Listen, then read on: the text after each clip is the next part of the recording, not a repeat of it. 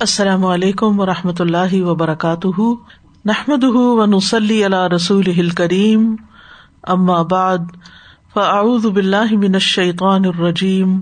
بسم اللہ الرحمٰن الرحیم۔ ربش رحلی صدری ویسر علی عمری وحل العقدم السانی قولی۔ صورت المائدہ، آیت نمبر سکسٹی فور سے۔ وقالت اليهود يد الله مغلولة. غلت أيديهم ولعنوا بما قالوا. بل يداه مبسوطتان ينفق كيف يشاء. وليزيدن كثيرا منهم ما أنزل. ما أنزل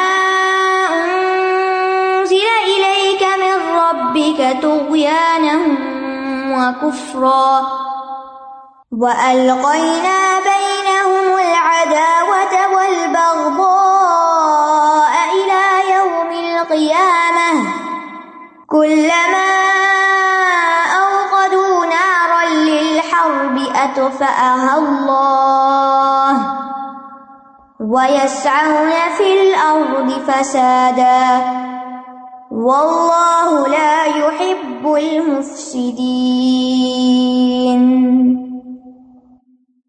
اور یہود نے کہا، اللہ کا ہاتھ بندھا ہوا ہے۔ باندھ دیے گئے ہاتھ ان کے اور وہ لانت کیے گئے۔ اس بات کی وجہ سے جو انہوں نے کہی، بلکہ اس کے دونوں ہاتھ کھلے ہوئے ہیں۔ وہ جس طرح چاہتا ہے خرچ کرتا ہے۔ اور یقیناً جو کچھ آپ پر آپ کے رب کی طرف سے نازل کیا گیا ہے وہ ان کی اکثریت کو سرکشی اور کفر میں ضرور بڑھا دے گا۔ اور ہم نے ان کے درمیان قیامت کے دن تک کے لیے عداوت اور بغض ڈال دیا۔ جب کبھی انہوں نے تمہارے خلاف جنگ کے لیے آگ بھڑکائی، اللہ نے اسے بجھا دیا اور وہ زمین میں فساد کی کوشش کرتے ہیں اور اللہ فساد کرنے والوں کو پسند نہیں کرتا۔ پچھلی آیات میں اللہ سبحان تعالیٰ نے یہود کی دو صفات کی وجہ سے مذمت کی تھی۔ نمبر ایک قول العفم وہ اکلی مسحت کہ وہ گناہ کی باتیں کرتے ہیں اور سخت یعنی رشوت کھاتے ہیں، حرام کھاتے ہیں۔ گناہ کی باتیں کرتے ہیں، جھوٹی باتیں کرتے ہیں، اور پھر اس کے ساتھ ساتھ کھانا بھی ان کا درست نہیں۔ اسی طرح ان کا یہ قول سورت عال عمران میں آتا ہے، ان اللہ فقیر ان و نہن اغنیا کہ بے شک اللہ فقیر ہے اور ہم غنی ہیں۔ اور ایک اور بات جو آگے آئے گی ید اللہ ہی مغلولہ کہ اللہ کے ہاتھ بندھے ہوئے ہیں، جیسے کہ سائد میں آ رہا ہے۔ تو اللہ سبحان تعالیٰ وہ وجوہات بیان فرما رہے ہیں، جن کی بنا پر ان پر اللہ تعالیٰ ناراض ہے، ان پر اللہ کا غزب ٹوٹا۔ اور بیان کرنے کا مقصد یہ ہے، تاکہ باقی لوگ اس سے سبق سیکھیں اور ان کاموں سے پرہیز کرے فرمایا وکالت الہود ید اللہ مغلول اور یہود نے کہا کہ اللہ کے ہاتھ بندے ہوئے ہیں۔ یعنی بھلائی سے، احسان سے، نیکی کے کاموں سے۔ مغلولہ کا لفظ جو ہے اربوں کے ہاں بخل سے کنایا ہے یعنی بکیل ہے نوزب اللہ قرآن مجید میں یہ لفظ ایک اور جگہ پر بھی آتا ہے۔ ولا تج الیدا کا مغلول الا کا سورت بنی اسرائیل آئی ٹوینٹی نائن میں، اور اپنا ہاتھ اپنی گردن سے بندھا ہوا نہ کرو، اور نہ اسے کھول دو، پورا کھول دینا۔ تو وہاں بھی گردن سے ہاتھ کا بندھا ہونا اس بات کی علامت ہے کہ وہ دیتے نہیں ہے وکیل ہے کچھ مفسرین کہتے ہیں کہ یہ اس وجہ سے بھی کہتے تھے کہ بعض مواقع پر یہود کو مشقتیں برداشت کرنی پڑی۔ اور بعض مفسرین نے یہ کہا کہ انہوں نے مسلمانوں کی شروع کی جو حالت دیکھی کہ ان کے اوپر کیسی کیسی مشقتیں آئی کہ ان پہ فاقے بھی آئے، بیماریاں بھی آئی مخالفتیں بھی آئی اور یہ سب کچھ مال کی قلت کی وجہ سے تھا۔ تو اس پر انہوں نے کہا کہ نوز باللہ، اللہ کے ہاتھ بندے ہوئے کہ اللہ سبحان و تعالیٰ ان پر خرچ نہیں کرتا۔ لیکن مومنین، اہل ایمان اللہ سبحان و تعالیٰ کے بارے میں ایسے کبھی بھی نہیں سوچتے۔ یہ سو ادب ہے یعنی ادب کے بھی خلاف ہے، قلت حیا ہے۔ اور اس بات کی علامت ہے کہ دل میں رتی برابر بھی ایمان نہیں۔ جو شخص رب پر ایمان رکھتا ہو، وہ رب کے بارے میں ایسی بات کر ہی نہیں سکتا۔ وہ رب پر پورا اعتماد رکھتا ہے۔ تو یہاں پر ایک طرح سے اشارہ ملتا ہے کہ یہود مال پر حریث تھے اور یہ چاہتے تھے کہ جتنا یہ چاہیں اللہ تعالیٰ ان کو بس دیتا چلا جائے اور اگر ان کی خواہشات کے مطابق مال ان کو نہیں ملتا تو پھر نوز باللہ یہ اللہ کی طرف سے بخل یا محتاجی ہے۔ اسی طرح بعض مفسرین نے مغلولہ کا ایک اور معنی بھی کیا ہے کہ ید اللہ مقبوض ان اداب کہ اللہ کے ہاتھ بندے ہوئے ہیں ان کو عذاب دینے سے۔ یعنی اللہ تعالیٰ ان کو عذاب نہیں دے گا، جیسے سورت البقرا میں آتا ہے وقال لن تمسن اللہ ایام معدودہ اور وہ کہتے ہیں کہ ہمیں آگ نہیں چھوئے گی، ہرگز بھی، مگر چند دن۔ اور اسی طرح ان کا یہ دعویٰ بھی تھا نہن ابنا اللہ و احبا اہ کہ ہم اللہ کے بیٹے ہیں اور اس کے پیارے ہیں؟ تو بہرحال، یہ باتیں جو اللہ سبحان تعالیٰ کے بارے میں کر رہے ہیں، یہ باتیں زیب نہیں دیتی۔ یہاں ایک اور بات بھی یاد رکھیے کہ یہ سب نہیں کہتے تھے، ان میں سے باز نے کہا، لیکن نسبت تمام کی طرف کر دی گئی کہ یہود نے کہا، کیونکہ دوسروں نے اس کو روکا نہیں، اس کا انکار نہیں کیا۔ تو اس سے یہ پتا چلتا ہے کہ اگر کوئی شخص ہمارے دائرۂ کار میں کوئی بات اللہ سبحان و تعالی کی شان میں گستاخی کے طور پر کہہ رہا ہو یا غلط بات کر رہا ہو یا اللہ تعالیٰ سے ایسے کسی شکوے شکایت کا تبصرہ کر رہا ہو تو اس کو روکنا چاہیے۔ اور اگر ہم نہیں روکتے تو پھر ہم بھی اس کا ساتھ دے رہے ہیں۔ فرمایا غلط ایدیہم، ان کے ہاتھ باندھے گئے۔ اور یہ ایک حقیقت ہے کہ یہود سب سے بکیل قوم ہے تو بطور سزا ان کے اندر یہ پھر صفت رکھ دی گئی بخل کی کہ ان کے ہاتھ بھی جکڑ دیے گئے۔ یعنی ان کے ہاتھ خرچ کرنے سے روک دیے گئے ہیں۔ ولو بما قالو اور ان پہ لانت کی گئی بوجہ اس کے جو انہوں نے کہا۔ یعنی انہیں اللہ کی رحمت سے نکال دیا گیا۔ اس قول کی وجہ سے وہ اللہ کی رحمت سے دور ہو گئے۔ بل یدا مبسوط اطانی یون فکو کئی فیشا بلکہ اس کے دونوں ہاتھ پھیلے ہوئے ہیں، فراخ ہیں۔ وہ خرچ کرتا ہے جیسے وہ چاہتا ہے۔ یعنی اس پر کوئی پابندی نہیں، کوئی اس کو روکنے والا نہیں کہ جو اللہ تعالیٰ کو اس کے ارادے سے روک دے۔ اس کا فضل و کرم، اس کے احسانات بہت وسیع ہیں۔ اللہ سبحان تعالیٰ کا جود و کرم، سخاوت اور ہر ہر مخلوق کو اس کی ضرورت کے مطابق نوازنا یہ اللہ تعالیٰ کی صفت ہے۔ اللہ تعالیٰ نے اپنی ایک صفت الکریم بھی بتائی ہے۔ ایک صفت اکرم بھی ہے، ایک وہاب بھی ہے۔ تو بہرحال یہ اللہ سبحان تعالیٰ کے خلاف جو باتیں کرتے ہیں، اللہ تعالیٰ نے ان کی تردید کی کہ اللہ سبحان تعالیٰ تو عطا کرنے والا ہے بخش فرمانے والا ہے۔ لیکن یہ الگ بات ہے کہ اللہ تعالی اپنی حکمت کے تقاضے کے مطابق عطا کرتا ہے کہ کس کو کتنا دینا چاہیے، کس کو زیادہ دینا چاہیے اور کس کو کم دینا چاہیے۔ اس کی اصل حقیقت وہ جانتا ہے۔ اگر کسی کو وہ کم دیتا ہے، تو اس میں کیا مسلحت ہے؟ وہ بھی وہ جانتا ہے۔ لیکن اگر کم دیتا ہے یا نہیں دیتا، تو اس کا یہ مطلب نہیں کہ نوز باللہ اس کے پاس ہے نہیں یا وہ دے نہیں سکتا۔ ہاں وہ دینا نہیں چاہتا۔ کیوں نہیں دینا چاہتا؟ اس کی وجہ وہ خود ہی جانتا ہے۔ یون فکو کئی فشاہ کا مطلب ہے، وہ مال دیتا ہے، خرچ کرتا جیسے وہ چاہتا ہے، کیونکہ وہ مال کا مالک ہے۔ وہ چاہتا ہے فراخی دیتا ہے، چاہتا ہے تنگی کر دیتا ہے۔ جیسے سورت اراد میں آتا ہے، اللہ یب ستر رزق یشا او یقدر اللہ رزق فراخ کرتا ہے، جس کا چاہتا ہے اور تنگ کر دیتا ہے، جس کے لیے چاہتا ہے۔ کبھی اپنی حکمت کے تقاضے کے تحت عطا کرتا ہے اور کبھی روک لیتا ہے۔ وہ اس حساب سے نہیں دیتا کہ بندہ کیا چاہتا ہے۔ بندہ زیادہ چاہتا ہے یا کم چاہتا ہے، وہ یہ دیکھتا ہے کہ اسے کیا کرنا ہے۔ ہم دیکھتے ہیں کہ بعض لوگ بہت محنت کرتے ہیں، کوشش کرتے ہیں، ہاتھ پاؤں مارتے ہیں، لیکن ان کا رسک تنگ ہی رہتا ہے۔ اس کے برعکس، بعض لوگ معمولی محنت بھی کریں تو ان کے لیے رستے کھلتے چلے جاتے ہیں۔ تو بہرحال اللہ کا نفقہ جو ہے، اللہ کا دینا جو ہے، وہ اللہ کی مشیت کے تابے ہے۔ اور قرآن مجید میں یہ بھی آتا ہے وہ ام ان شعی ان اللہ ان دنا خزاں ان و مان نزل اللہ بقدر معلوم۔ کوئی چیز ایسی نہیں، مگر اس کے کئی خزانے ہمارے پاس ہیں۔ اور ہم اسے نہیں اتارتے، مگر ایک معلوم اندازے سے۔ مثلاً بارش ہے، تو اللہ تعالیٰ ایک معلوم اندازے سے بارش اتارتا ہے۔ معلوم اندازے سے کھیت میں چیزیں اگتی ہیں۔ معلوم اندازے سے انسان دنیا میں پیدا ہوتے ہیں یعنی اولاد ملتی ہے لوگوں کو۔ تو بہرحال ہر معاملے میں اس کے اپنے اندازے ہیں، اس کی حکمتیں ہیں مسلحتیں ہیں، اس کے فیصلے ہیں۔ لیکن یہ بات یاد رہے کہ اللہ سبحان تعالی سخی ہے، کریم ہے۔ آسمان و زمین کی کنجیاں، ان کے خزانوں کی کنجیاں اس کے ہاتھ میں ہے لہو مقالی دسماوات ول ارد اسی کے پاس چابیاں ہیں آسمان و زمین کی۔ یب ست رزق علم یشا و یقدر۔ جس کے لیے چاہتا ہے وہ رزق کشادہ کر دیتا ہے اور جس کے لیے چاہتا ہے کم کر دیتا ہے۔ ان نہ بکل شعین علیم۔ بے شک وہ ہر چیز کو خوب جانتا ہے۔ اور پھر یہ ہے کہ ساری مخلوق کو رسک دینا بھی اسی کی ذمہ داری ہے۔ وما مندا ابتن اللہ اللہ رسق سورت الکبوت میں آتا ہے وہ مندا ابتن لا تحمل رسق اللہ یرزقها و ایاکم۔ کتنے ہی چلنے والے جاندار ہیں جو اپنا رسک اپنی کمر پہ لاد کے نہیں چلتے۔ اللہ انہیں رسک دیتا ہے اور تمہیں بھی وہی دیتا ہے۔ اللہ ہی خالق ہے، اللہ ہی مالک ہے اور وہی رازق ہے اور جس کو چاہتا ہے بے حساب دیتا ہے۔ اللہ یرز میں یشا بغیر حساب۔ اور وہ بہت سخی ہے۔ حدیث میں آتا ہے رسول اللہ صلی اللہ علیہ وسلم نے فرمایا، اللہ تعالیٰ سخی ہے، سخاوت کو پسند کرتا ہے اور اچھے اخلاق کو پسند کرتا ہے اور اس کے گٹیا پن کو ناپسند کرتا ہے۔ اسی طرح صحیح مسلم کی روایت میں آتا ہے، رسول اللہ صلی اللہ علیہ وسلم نے فرمایا، اللہ تعالیٰ نے مجھ سے فرمایا، خرچ کرو، تم پر خرچ کیا جائے گا۔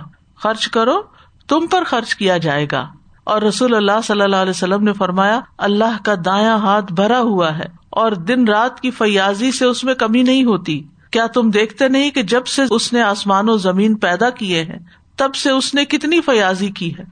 لیکن اس کے دائیں ہاتھ میں کوئی کمی واقع نہیں ہوتی۔ یعنی دن رات بھی دیتا ہے، لیکن کمی واقع نہیں ہوتی۔ اس کے خزانے کم نہیں ہوتے۔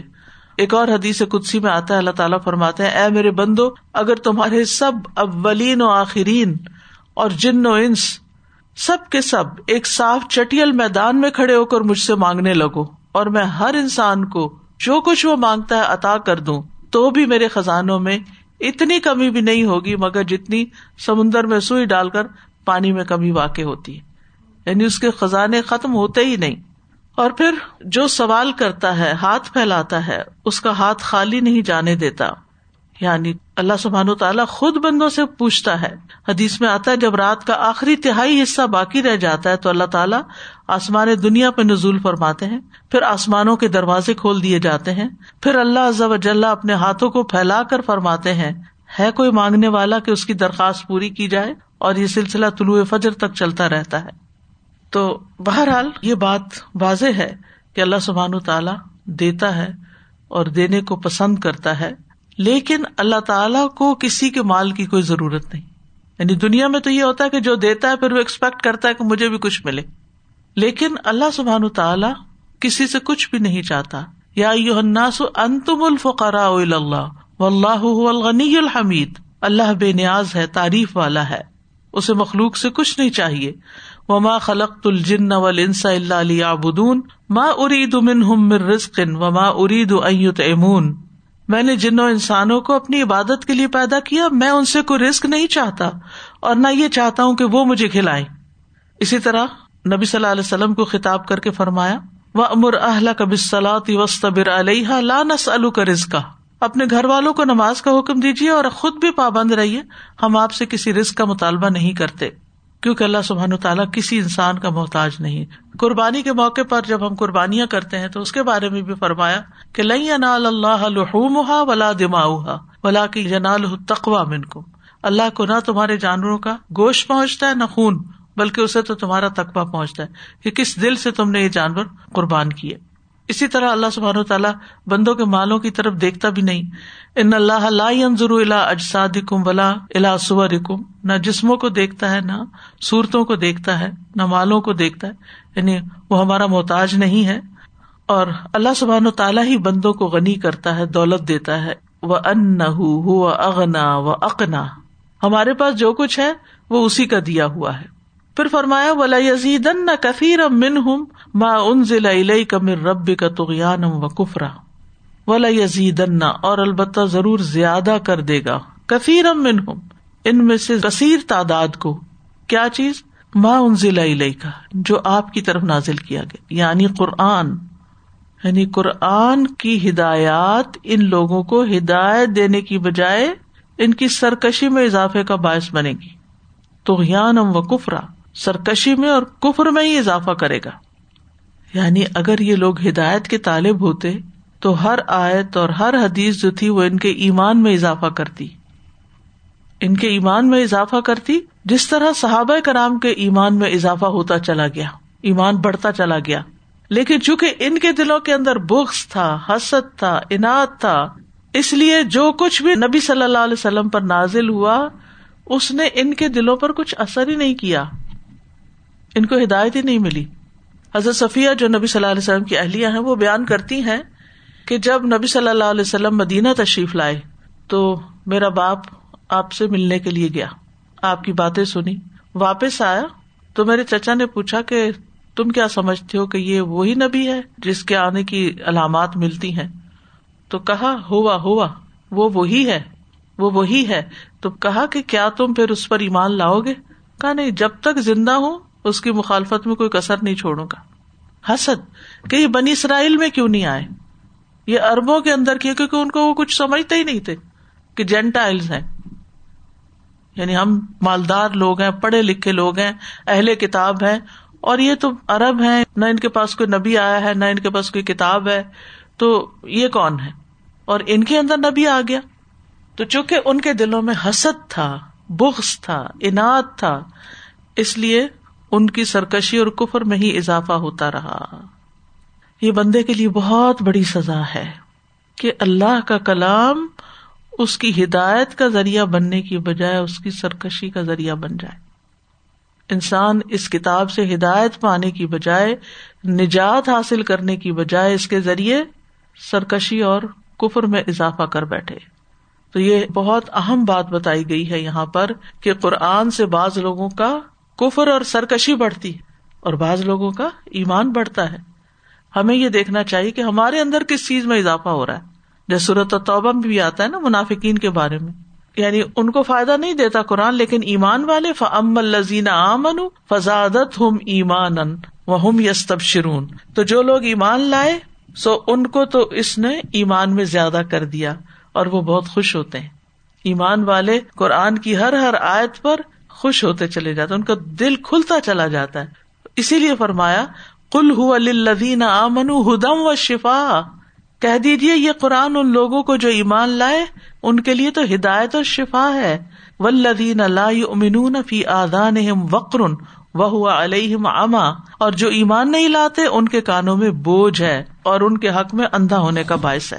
ایک اور جگہ پر آتا ہے کہ یہ ظالموں کے لیے خسارے کا باعث ہے۔ ولا یزید الظالمین اللہ خسارا۔ یعنی قرآن جیسی چیز بھی ظالموں کو فائدہ نہیں دیتی۔ مجاہد اور قطع کہتے ہیں، جو بھی قرآن کے ساتھ مجلس اختیار کرتا ہے، تو جب وہ اٹھ کر جاتا ہے، یا وہ اضافے کے ساتھ اٹھتا ہے یا کمی کے ساتھ اٹھتا ہے۔ تو ہمیں بھی دیکھنا چاہیے کہ ہم جب قرآن کی مجلس سے اٹھتے ہیں تو ہمارے ایمان میں اضافہ ہو چکا ہوتا ہے یا کمی ہو چکی ہوتی ہے۔ تو جس طرح ایمان بڑھتا ہے، ایسے ہی کفر بھی بڑھتا ہے یا گھٹتا ہے۔ پھر فرمایا وہ القینا بین ادا و طول بغدا یوم القیامہ اور ہم نے ان کے درمیان عداوت اور بغض ڈال دیا قیامت کے دن تک۔ عداوت کا لفظ ادوب سے ہے یعنی دشمنی، اور بغدا بغیز سے، قابل نفرت انسان، پسندیدہ انسان کے الٹ ہوتا ہے۔ یعنی ہم نے ان کے اندر عداوت اور دشمنی ڈال دی۔ کس کس کے اندر؟ نمبر ایک، یہود و نسارا کے ماں بہن۔ وہ کہتے تھے وکالت الہود لئی ست نسارا علاشی وکالت نسارا لئی ست الہود علاشی وہ یتلون الکتاب۔ یہود کہتے ہیں نسارا کسی چیز پر نہیں۔ نسارا کہتے ہیں، یہود کسی چیز پر نہیں، کسی کام کے نہیں۔ حالانکہ وہ کتاب پڑھتے ہیں۔ تو اہل کتاب کی آپس میں بھی ضد، عداوت اور بغض ہے۔ اسی طرح دوسرا مانا یہ ہے کہ ان کے اندر بھی آپس میں بھی یعنی یہود کے اندر بھی بے شمار عداوتیں ہیں۔ جیسے کہ اللہ سبحان تعالیٰ فرماتے ہیں باسم بئی نہ شدید تحسب ہم جمی ان و قلوب ہم شتا ظال کبھی ان قوم اللہ عقلون آپ انہیں اکٹھا سمجھتے ہیں۔ ان کی آپس کی لڑائی بہت سخت ہے۔ آپ سمجھتے ہیں وہ اکٹھے ہیں، حالانکہ دل ان کے الگ الگ ہیں۔ یہ اس لیے کہ بے شک وہ ایسے لوگ ہیں جو عقل نہیں رکھتے۔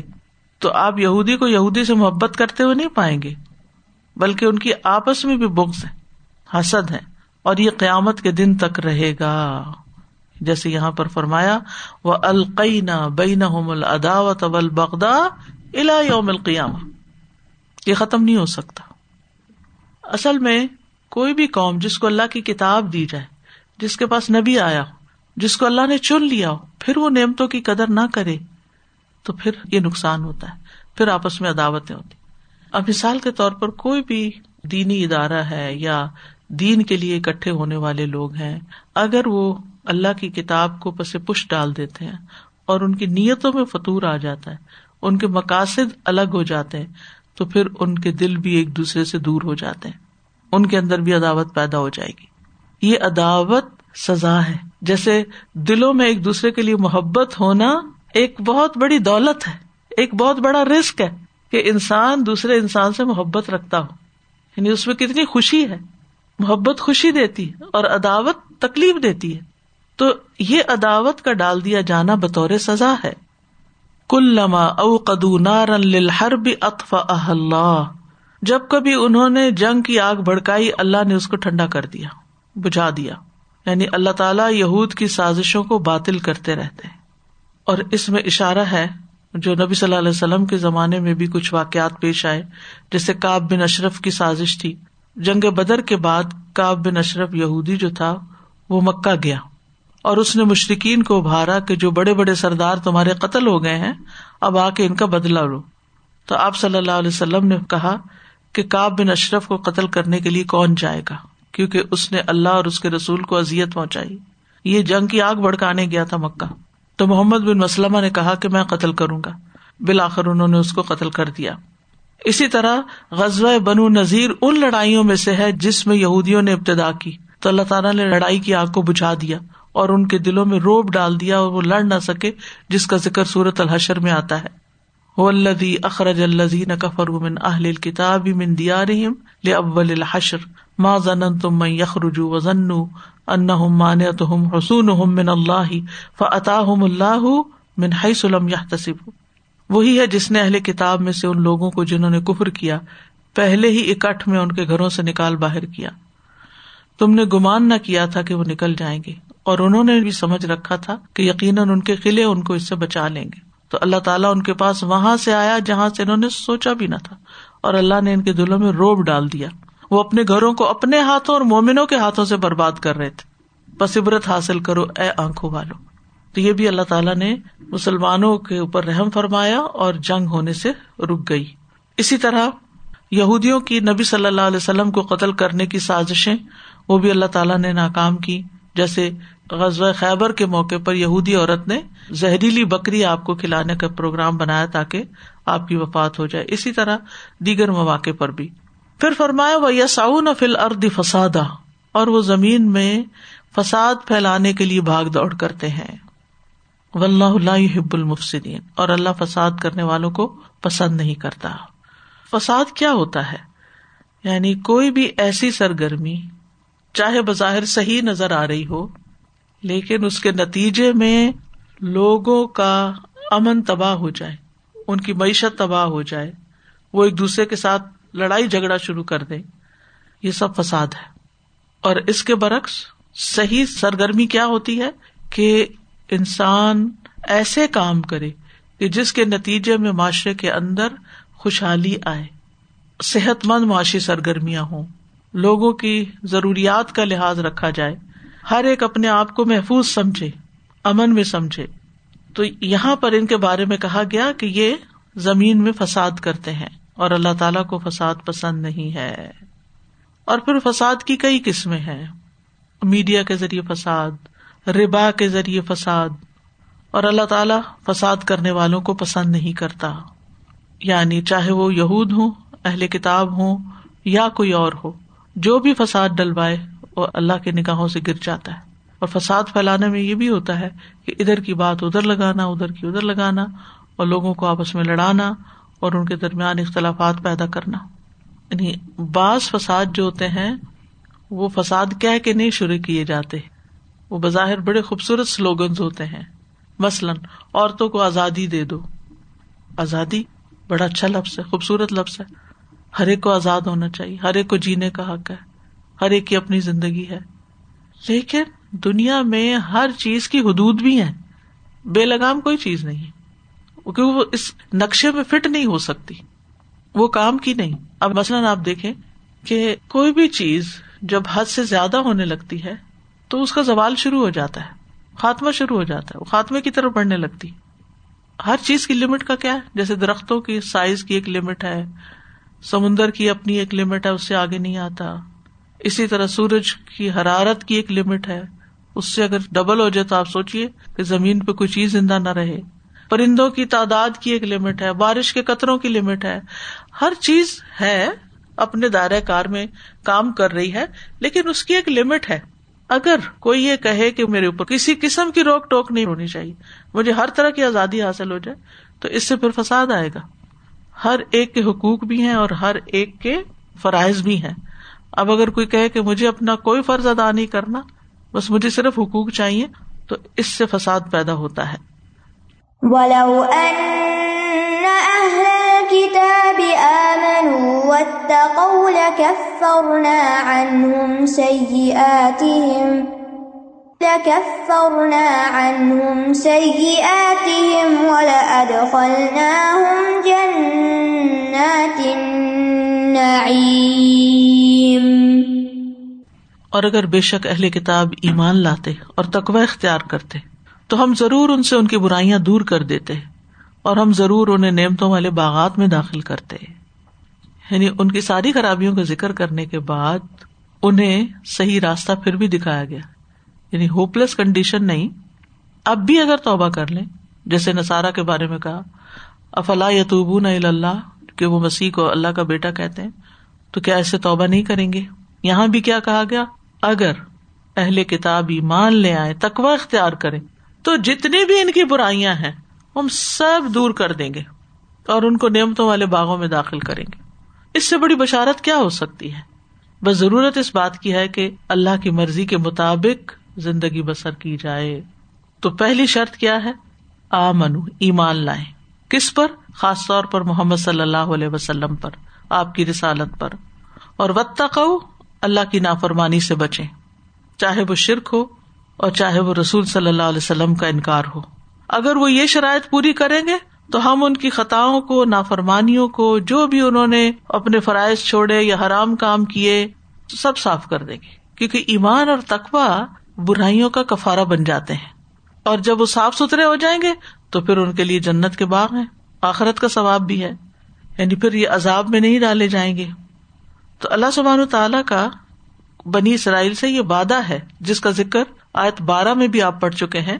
ولقد اخذ اللہ میسا بنی اسرائیل و بات نامن مسن عشر نقیبا وقال اللہ انی معکم لئن اقم تم السلاۃ و آتی تم الزکات و آمن تم برسلی و ازر تم و اقرض تم اللہ قرضن حسن لکفرن انکم سیاتکم اللہ نے بنی اسرائیل سے پختہ عہد لیا اور ہم نے ان میں سے بارہ سردار مقرر کیے۔ اور اللہ تعالیٰ نے فرمایا، بے شک میں تمہارے ساتھ ہوں۔ اگر تم نے نماز قائم کی زکات دی، میرے رسولوں پر ایمان لائے، انہیں قوت دی، اللہ کو اچھا قرض دیا، تو میں ضرور تمہارے گناہ دور کر دوں گا۔ تو ان الحسنات یوزن سیات اس میں ایک بڑا اچھا سبق ہے ہم سب کے لیے بھی، کہ ہر انسان کو اپنے ماضی کے گناہوں پر ریگریٹ ہوتی ہے، جب وہ اللہ کے دین کو پڑھتا ہے، اللہ کی کتاب کو پڑھتا ہے۔ تو جو چیزیں اس کے خلاف نظر آتی ہیں زندگی میں، انسان سوچتا ہے کہ مجھے نہیں کرنی چاہیے تھی۔ تو پھر شیطان چاہتا ہے کہ انسان مایوس ہو جائے۔ لیکن اللہ سبحان و تعالیٰ بندے کو مایوسی سے بچاتا ہے اور اس کو خیر کی راہ دکھاتا ہے۔